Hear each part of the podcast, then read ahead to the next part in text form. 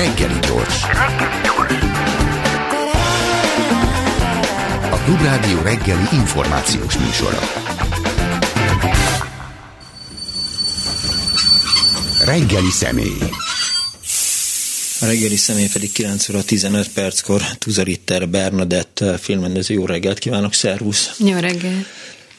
Itt már meséltem, hogy, hogy egy héttel ezelőtt valamelyik este belefutottam a Magyar Mozi csatornán egy, egy képsorba. Azt láttam, 9 óra után kezdődhetett a, a film, hogy egy, egy nő sétál az utcán, megy mellette egy kamera, néztem a nő arcát, olyan, mint Iggy Pappé rosszabb pillanataiban, de ilyen nagyon fura arca van, nagyon közelien megy mellette a kamera, szinte belemászik az arcába, és a nő beszél arról, hogy most éppen hova megy, megy a munkahelyére, ahol dolgozni fog, és aztán szép lassan kirajzolódott egy kép, álltam ilyen nagyon furán a vagy ültem, a, le is feküdtem a, a tévé előtt nézve ezt a filmet, és, és nem értettem, hogy pontosan mi történik, és aztán végignéztem, és akkor jeleztem a szerkesztőnek, hogy szeretnék beszélni ennek a filmnek a rendezőjével.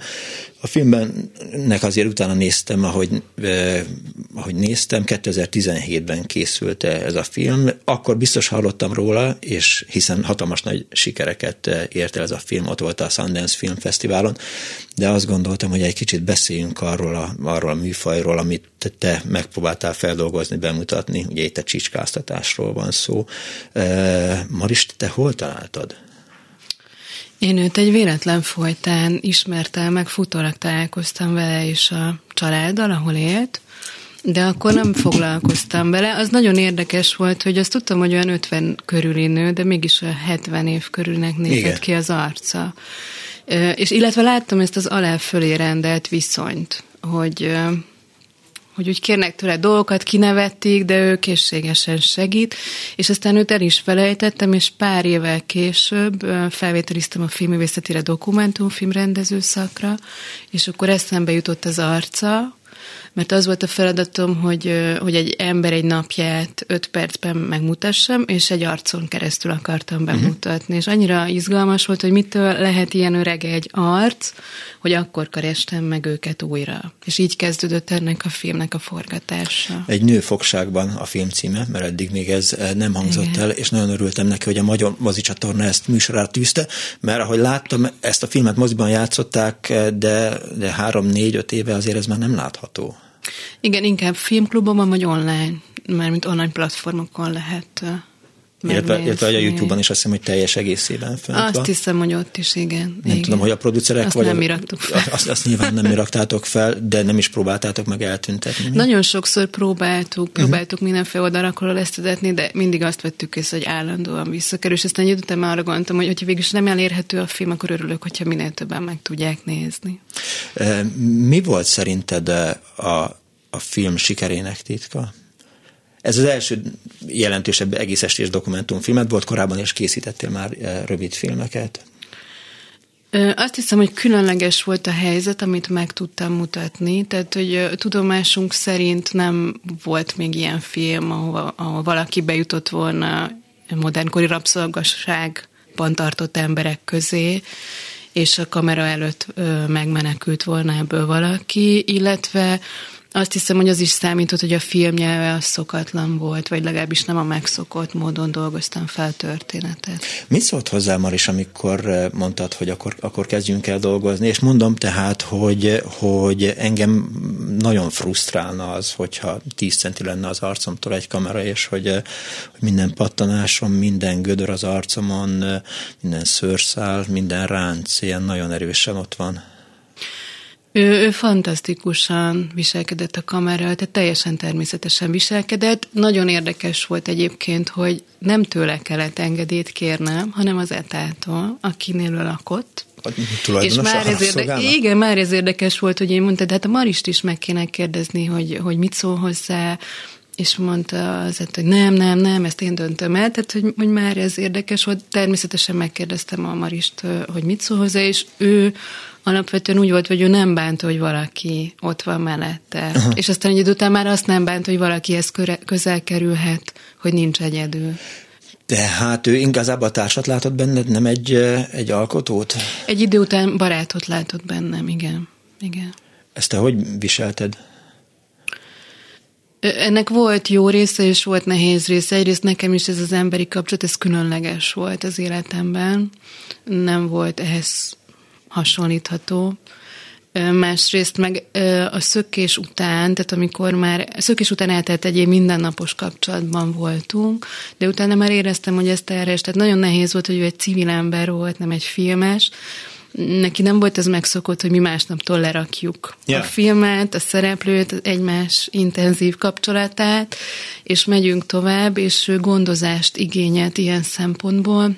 Ezt úgy gondolom, hogy ezt nem elég jól csináltuk, így produkciós szinten sem, de én magam sem, jobban kellett volna vele még később foglalkozni, hmm. akár pszichológushoz küldeni, de azért nagyon, tehát ez egy nagyon-nagyon szép kapcsolat volt, nagyon sokat de adott akkor nekem. kudarcos kapcsolat? Nem kudarcos, de amellett nem, de tudatlan voltam, hogy felismerjem, hogy itt azért van egy posztraumás helyzet.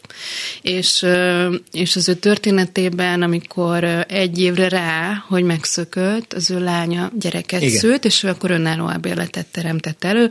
Magyarul, van még a filmnek. Ezzel van vége a filmnek, magyarul kikerült az ellátórendszerből. És ez egyben azt is jelentett, hogy senki nem nézett rá, hogy ő hogy van.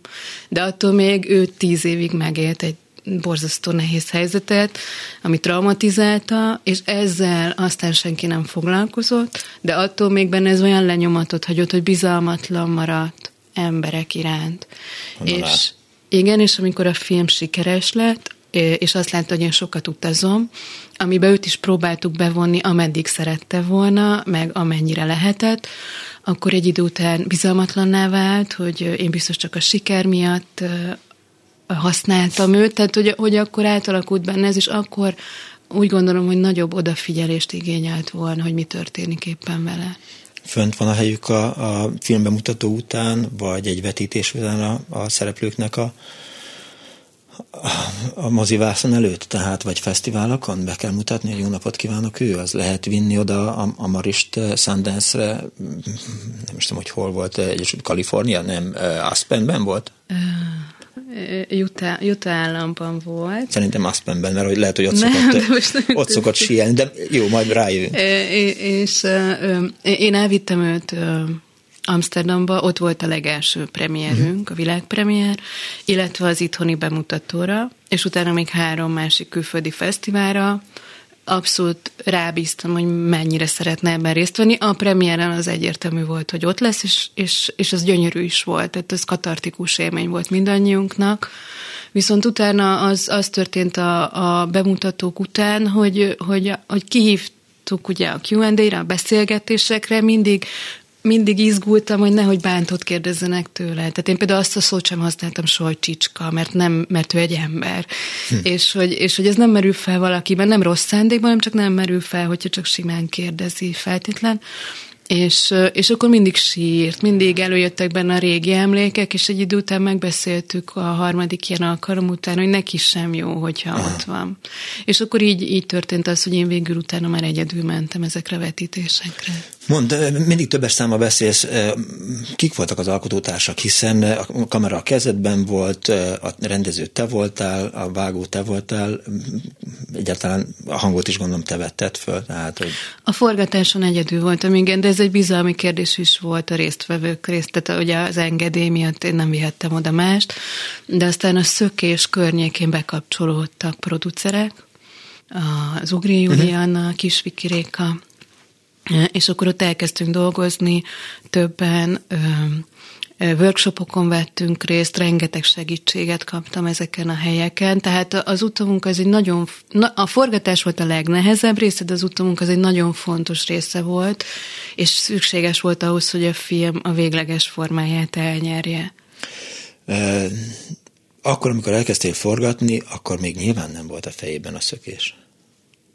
Nem volt a fejében a szökés, a forgatás alatt jutott eszébe. Ez mondjuk rendező instrukció? Nem, nem, nem. Én soha nem mondtam neki, hogy szökjön Aha. meg. Tehát ez nekem nagyon fontos volt, hogy az ő döntése szülessen ott meg, hogy ő, ő hogy én őt ne befolyásoljam, én nem akarom megmondani, hogy ő mit csináljon. Én egy dologra figyeltem, hogy ő, hogy ő az emberi méltóságát visszakapja. Tehát, hogy ő azt érezze meg mellettem, hogy ő egy értékes ember, és hogy ő ennél többet érdemel, de soha nem próbáltam őt meggyőzni arról, hogy mit csináljon, hanem inkább kísérni próbáltam ezen, a, ezen az úton, amire ő, ő végül is mellettem mert rálépni.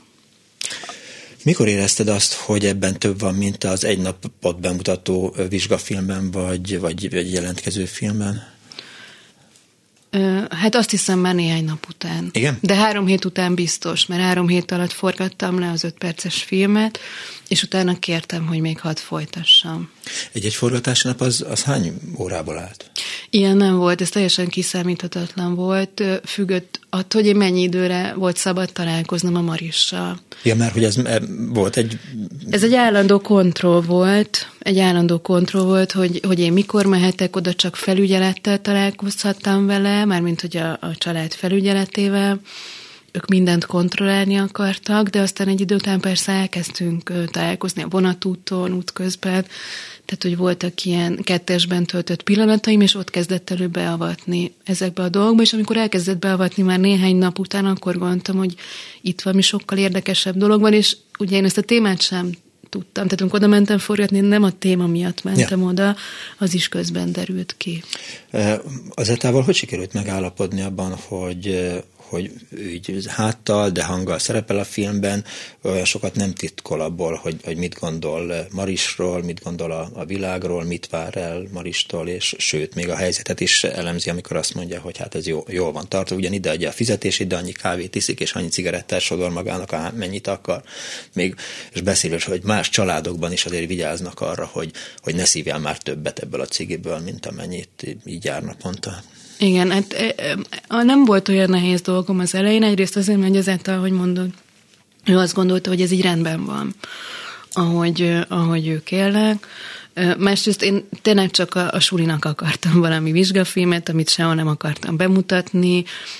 Egyikünk sem, sem az sem én nem akartam, hogy látszódjon az arca. Tehát engem sem érdekelt, nekem is izgalmas. Végig a Maris arcát akartam mutatni, és, és ezt végig ehhez tartottam is magam, tehát ebben egyetértés volt köztünk, az volt inkább már a nehezebb, amikor én még maradni akartam, és még többet akartam forgatni, hogy, hogy akkor ezt engedjen. Nagyon sokat forgattam házon kívül egyébként, uh-huh. nagyon sok minden nincs ugye a filmben, ami, ami ott történt, és egy idő után volt az, körülbelül egy év után, hogy akkor már azt mondta, hogy ha nem fizetek, akkor nem forgathatok tovább de akkor én már tudtam, hogy a Maris meg akar szökni. Tehát, hogy a, akkor ez olyan volt, mint egy váltságdíj számunkra. A Marissal megbeszéltem természetesen, hogy pénzt fog nekik adni ezért, de ez volt az egyetlen módja, hogy én a közelébe maradhassak már abban a stádiumban. Kvázi váltságdíj.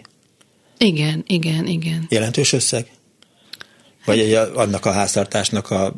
Hát nem titok egyébként, 300 ezer forint körül összeg volt, ezt havi bontásban beszéltük meg, tehát nem fix összeg volt, cserébe tíz forgatási napért havonta, tehát hogy volt egy, volt egy nagyon komoly megállapodásunk, szerződést is kötöttünk hmm. erről, tehát én...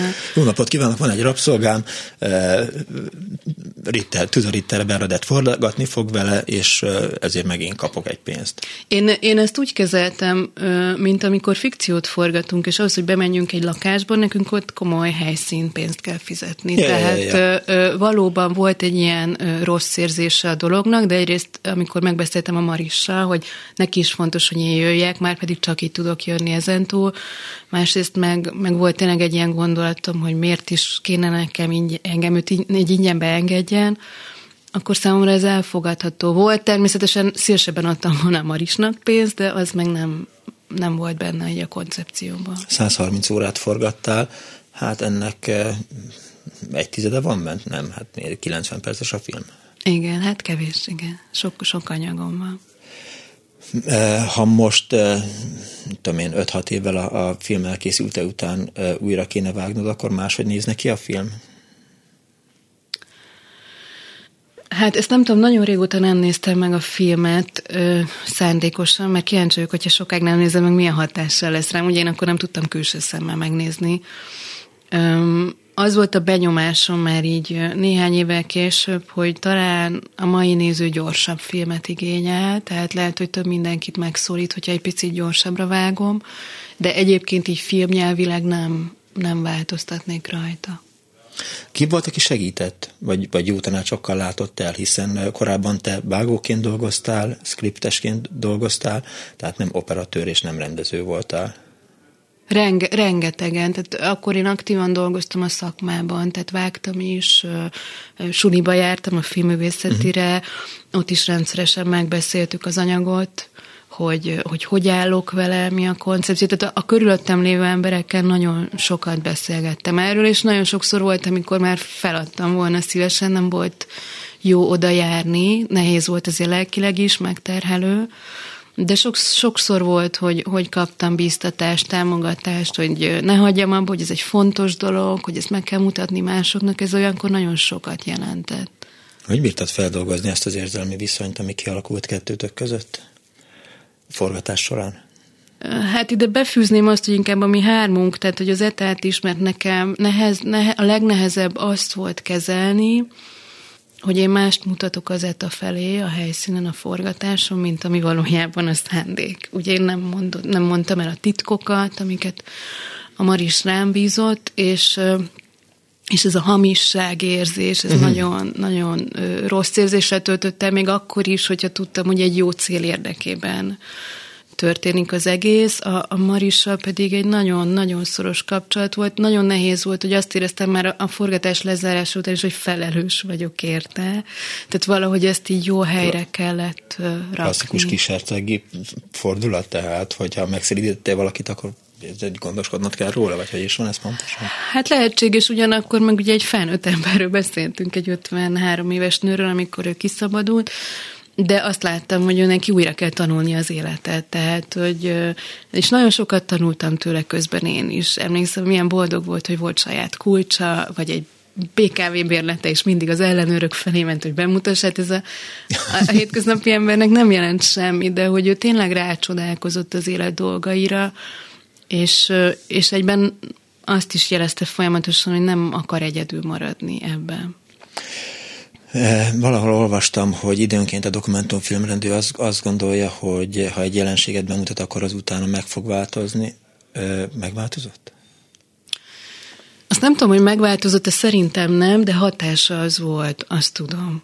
Ez a film ez nagyon, nagyon messzire jutott. Voltam kint az Európa Parlamentben, ahol akkor ez volt a téma, akkor a film is téma volt, nagyon az ellátórendszer tagjai látták a filmet itthon is, és aztán azt hallottam, hogy elkezdődött valamiféle átformálódás. Én semmit nem tudok arról, hogy a filmnek mihez volt köze, és mihez nem, de azt tudom, hogy hogy fontos emberek, döntéshozók is látták. És hát nyilván nem csak Magyarországon üt az mondjuk kiderül a, a filmnek a, az utolsó feliratából, hogy, hogy a világon hány ember él hasonló rabszolgaságban, Európában és a világ összes többi részén.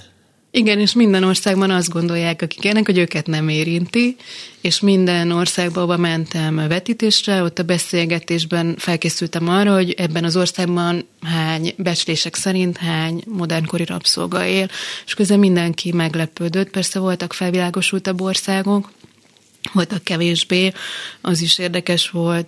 Persze nem váratlan, hogy minél inkább keletre mentünk, annál magasabb ö, volt az áldozathibáztatás is és hogy ezek a dolgok összefüggnek. Mert hogy Maris úgy került etáékhoz, hogy kórházban volt, valami kezelésen, és akkor fölbukkant az ETA, és akkor beszélgettek, kapcsolatba kerültek, és aztán hazavitte, és aztán meg az volt, hogy menjél dolgozni, add le a pénzedet, és lakjál itt, és hát aztán mindenféleképp készítsen nekem reggelit, vitt ki a kutyát sétálni, meg a gyereknek a, a cuccait készíts, de ha megy iskolába vagy ünnepségre.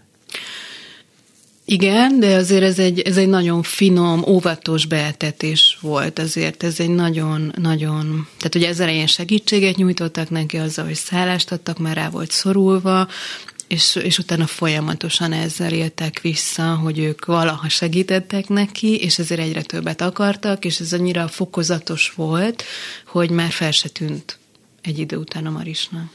Mennyire azonos a jelenség, amit te bemutatsz, illetve ahogy te bemutattad? Mennyire érzed, hogy, hogy ez a te fejedben összeálló kép, és hogy a jelenség az lehet, hogy egy kicsit másmilyen, nem tudom, érthetően fogalmaztam el, hogy szükségszerűen egy, egy dokumentumfilmrendező idézve kezdődik, hazudik, vagy, vagy befolyásol, vagy manipulál?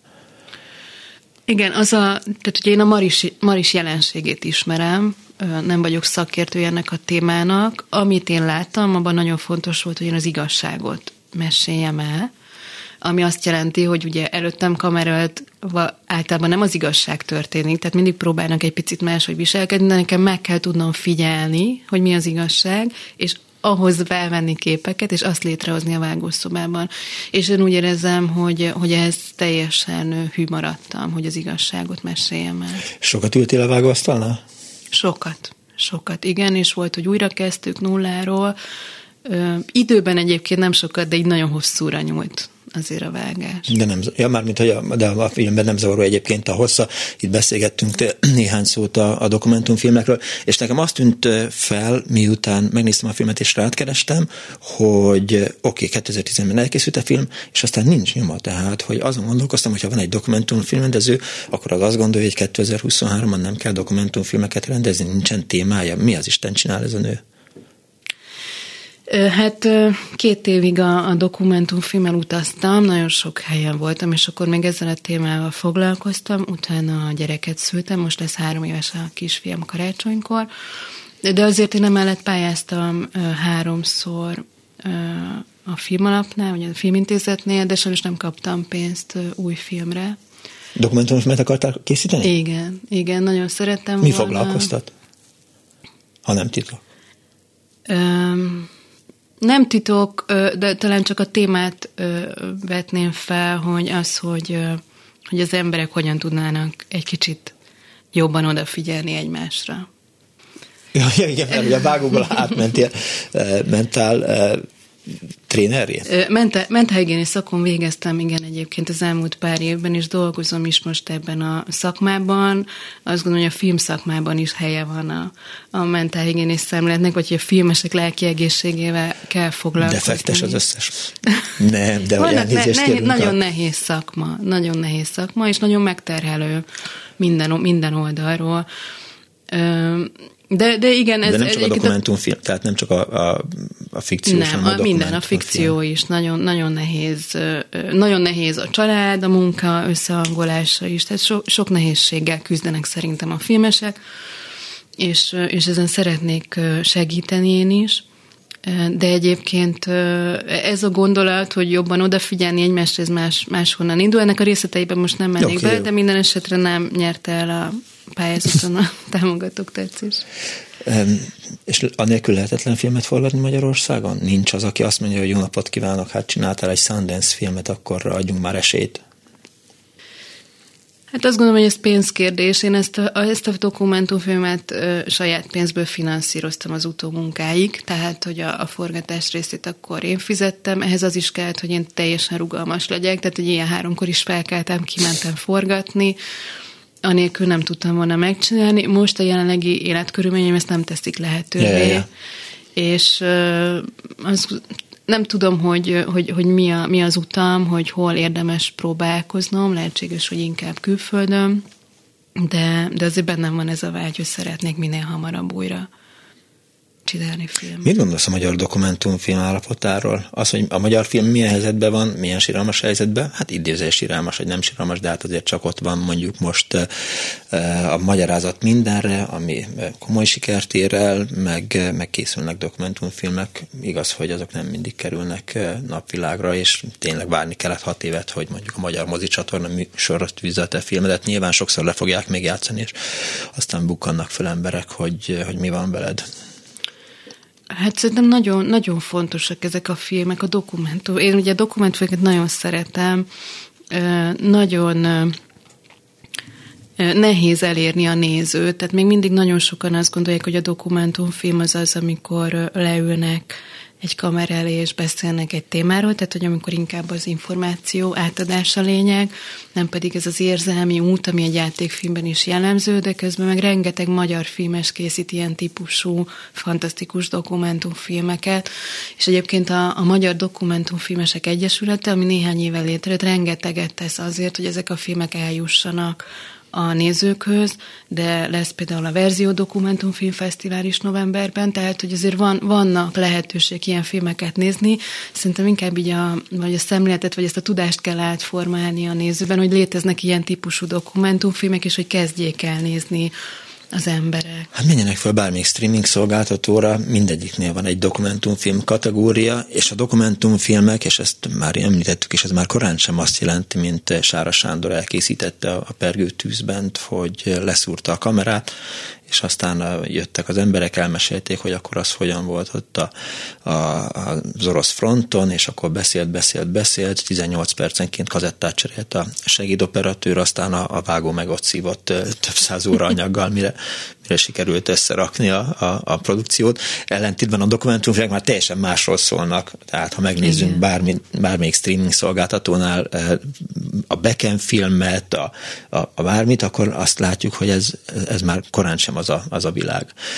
Baj az, hogy a dokumentumfilmek így változtak. Én ott éreztem a, a rendező beavatkozást, amikor Maris összetöri a telefonját.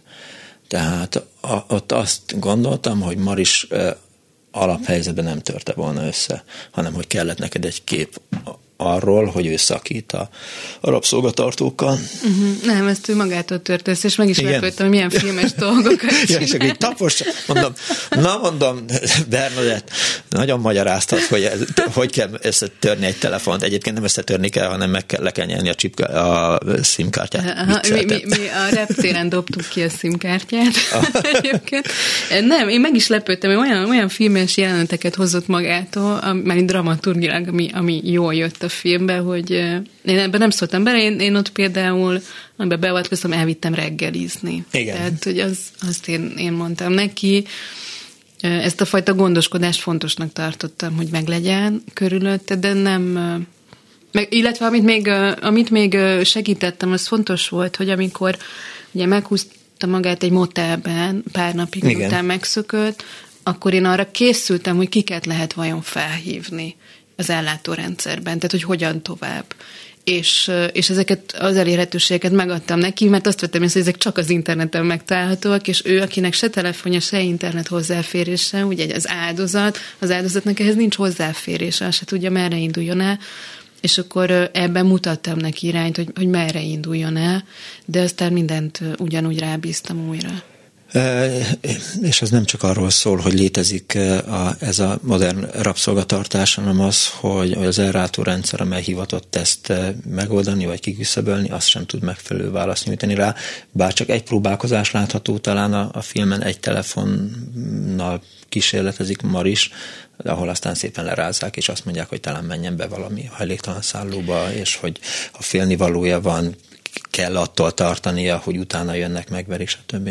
Igen, de egyébként több próbálkozás volt, nagyon, nagyon sok próbálkozás uh-huh. volt, és az volt a durva, hogy olyan is volt, hogy, hogy, hogy budapesti cég, aki, aki albérlet közvetítőnek adja ki magát, becsapja az embereket, hogy befizetsz egy összeget, kiadnak fiktív címeket, amik soha nem veszik fel a telefont, tehát még ilyen csapdába is beleestünk a forgatással, de ez már nem fért el a filmbe, hogy mindent megmutassam akkor, amikor elkezdett csinálni, akkor, akkor milyen véget láttál a filmen? Az lesz, hogy rögzítve lesz egy valakinek a, a, a rabszolga élete, vagy, vagy sejtettél valamit, vagy, vagy, vagy hiányzott neked valami? Hát inkább úgy mondom, hogy így ábrándoztam arról, hogy, hogy meg fog szökni, hogy bárcsak megszökne, de, de azt valószínűleg nem mutattam volna be, hogy csak ő ott van, és aztán nem történik vele semmit. Azt nem tartottam volna emberségesnek valaki szenvedéseit megmutatni, és ott hagyni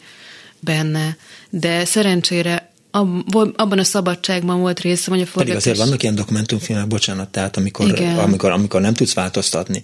Tehát bemutatsz egy, egy helyzetet, de, de nincs esély a, a, változásra, vagy a változtatásra, vagy a kimászásra. Igen, én, én nem tudom, nem tudom, hogy szerencsére nem ebbe a helyzetbe kerültem, de valahogy ezt nem tartottam etikusnak vele szemben, hogy én csak megmutassam a szenvedéseit, majd elköszönök és elmegyek, tehát akkor valamit nekem kellett volna beavatkoznom.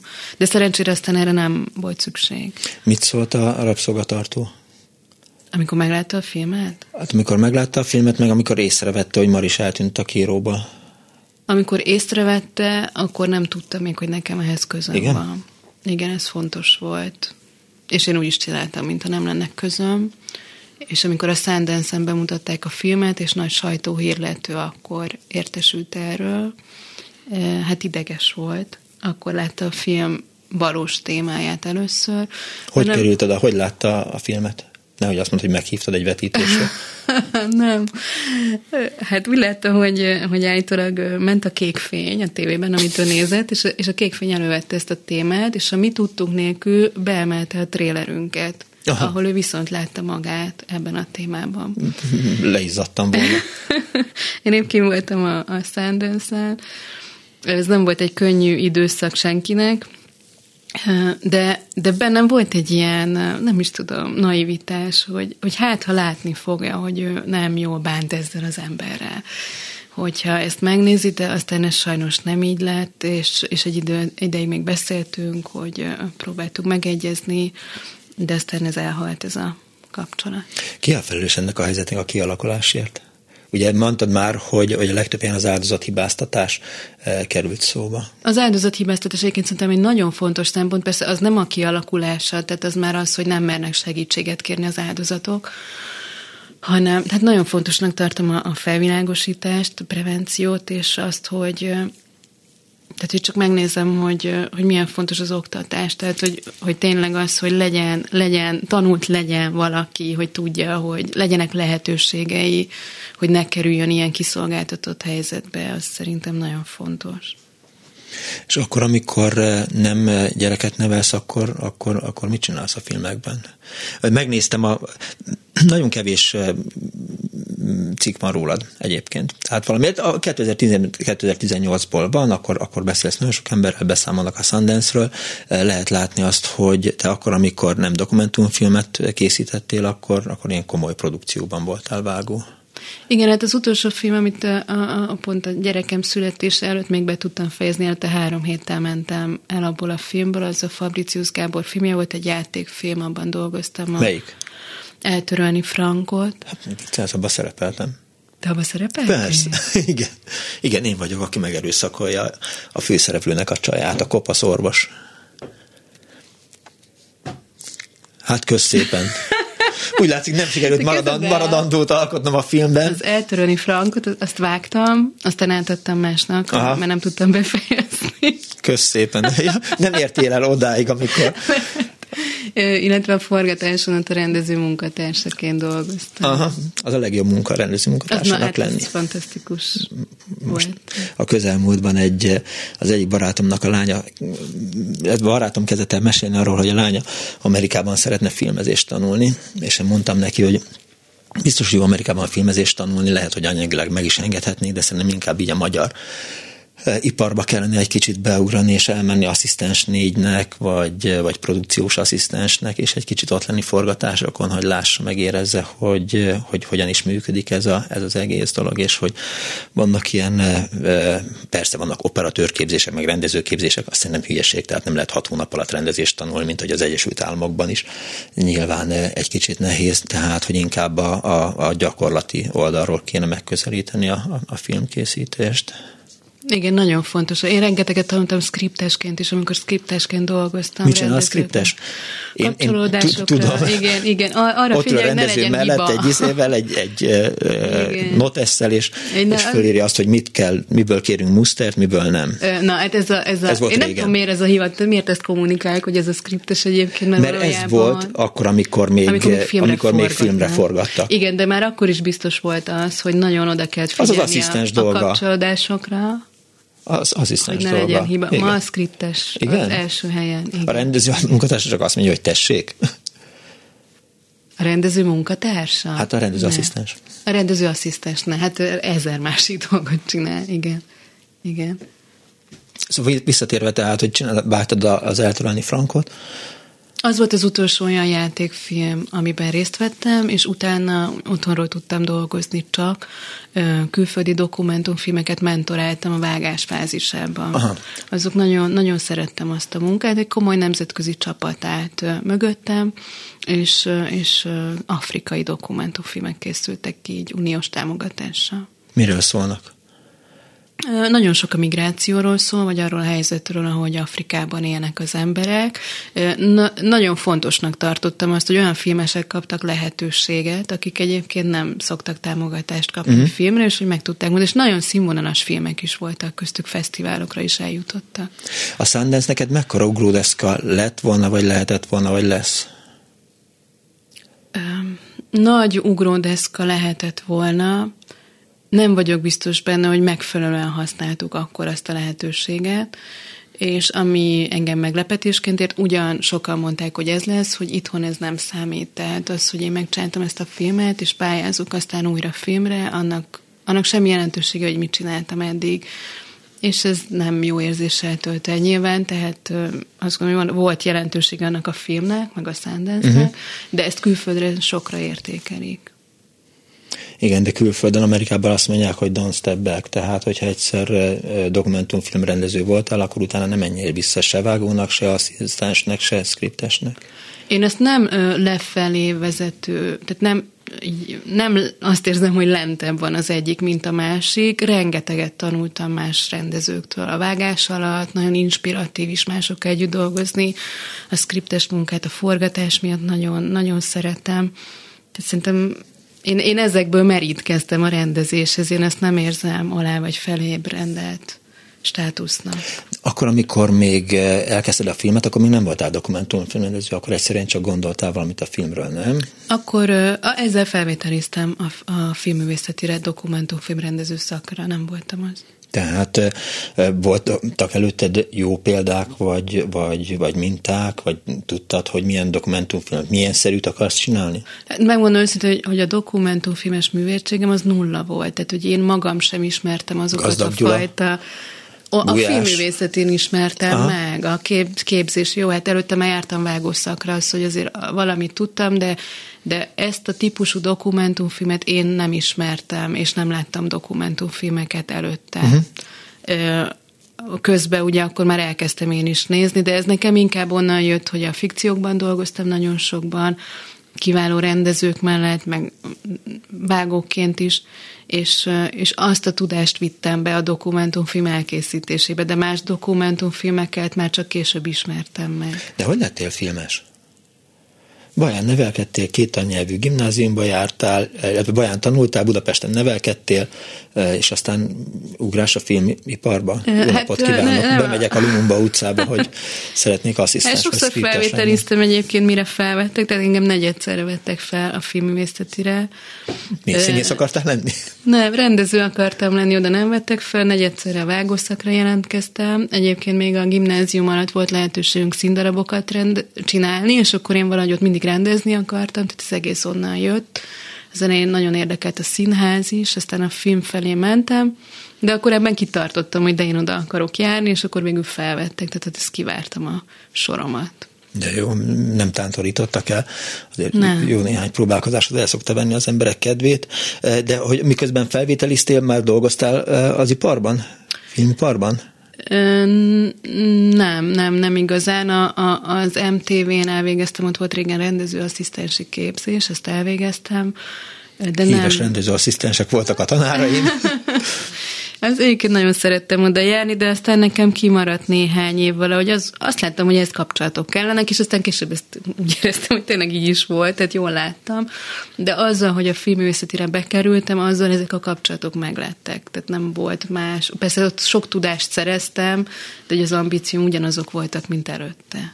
Uh-huh. Mit gondolsz azokról a produkció, nevezzük azért dokumentumfilmnek, amelyek most így igazából csak interneten jelennek meg, tehát portálok készítenek dokumentumfilmeket, 444-en készül dokumentumfilm, Földesen is forgat dokumentumfilmeket, ott a Partizán időről időre előrukkol egy alkotással, tehát mint hogyha egy kicsit a dokumentumfilmezés is, tehát hogy, hogy mint hogy egy elválnának egymástól. Lehet, hogy vannak ilyen produkciós dokumentumfilmek, de időnként meg portálok alkotnak.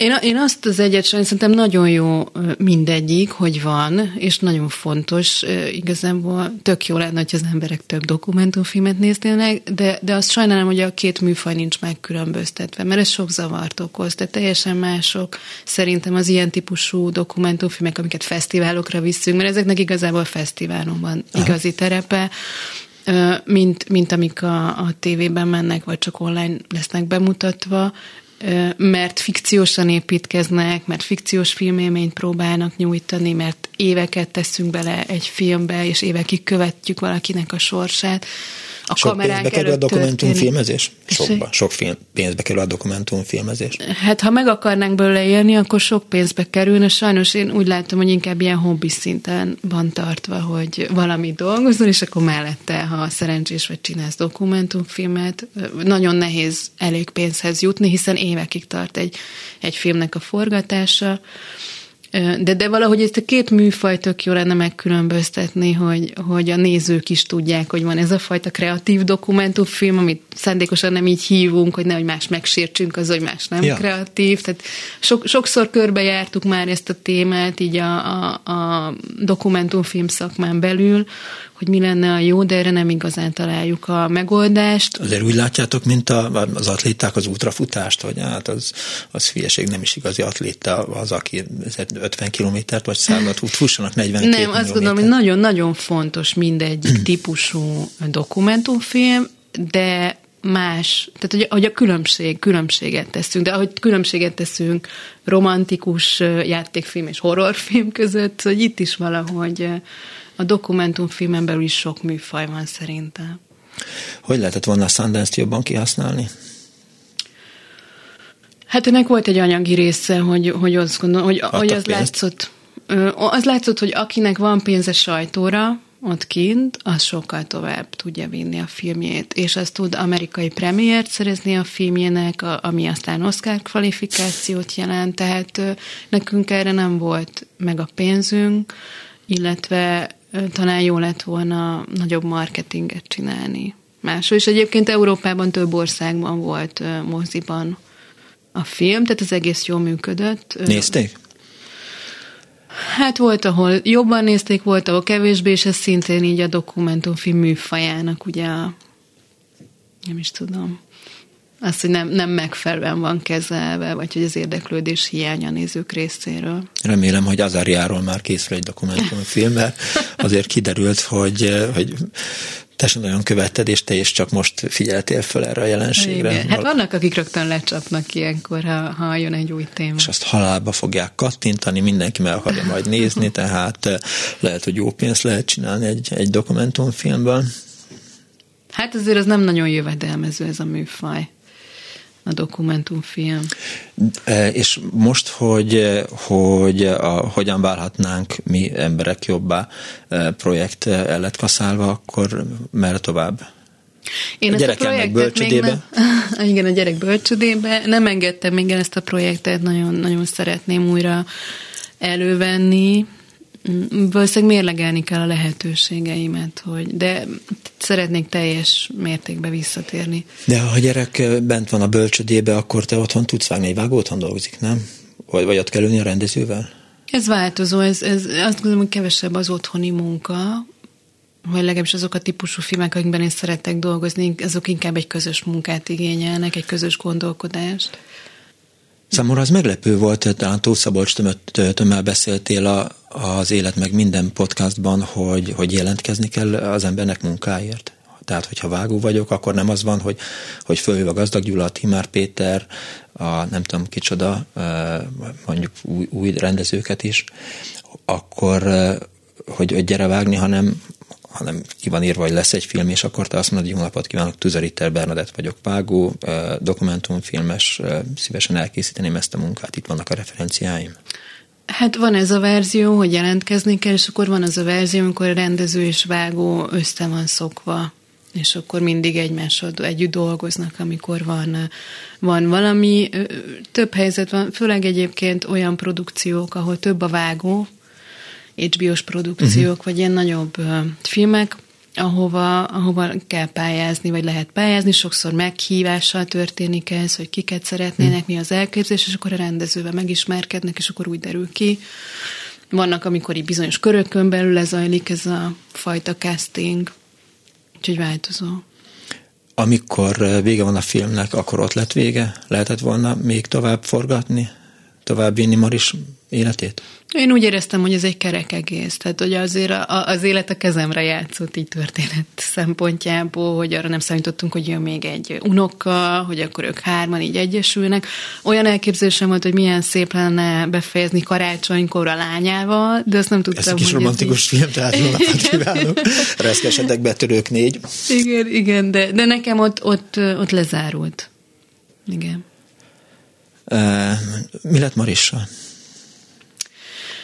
Marisa családjával együtt maradt, tehát nem került már vissza ilyen helyzetbe, és, és utána tartotta is a kapcsolatot a lányával és a többi gyerekével, az unokáival, illetve tavaly novemberben sajnos váratlanul nagyon gyorsan megbetegedett, és akkor elhunyt. Hmm. Úgyhogy, úgyhogy sajnos már nem él. A, a lányával tartom a kapcsolatot azóta is.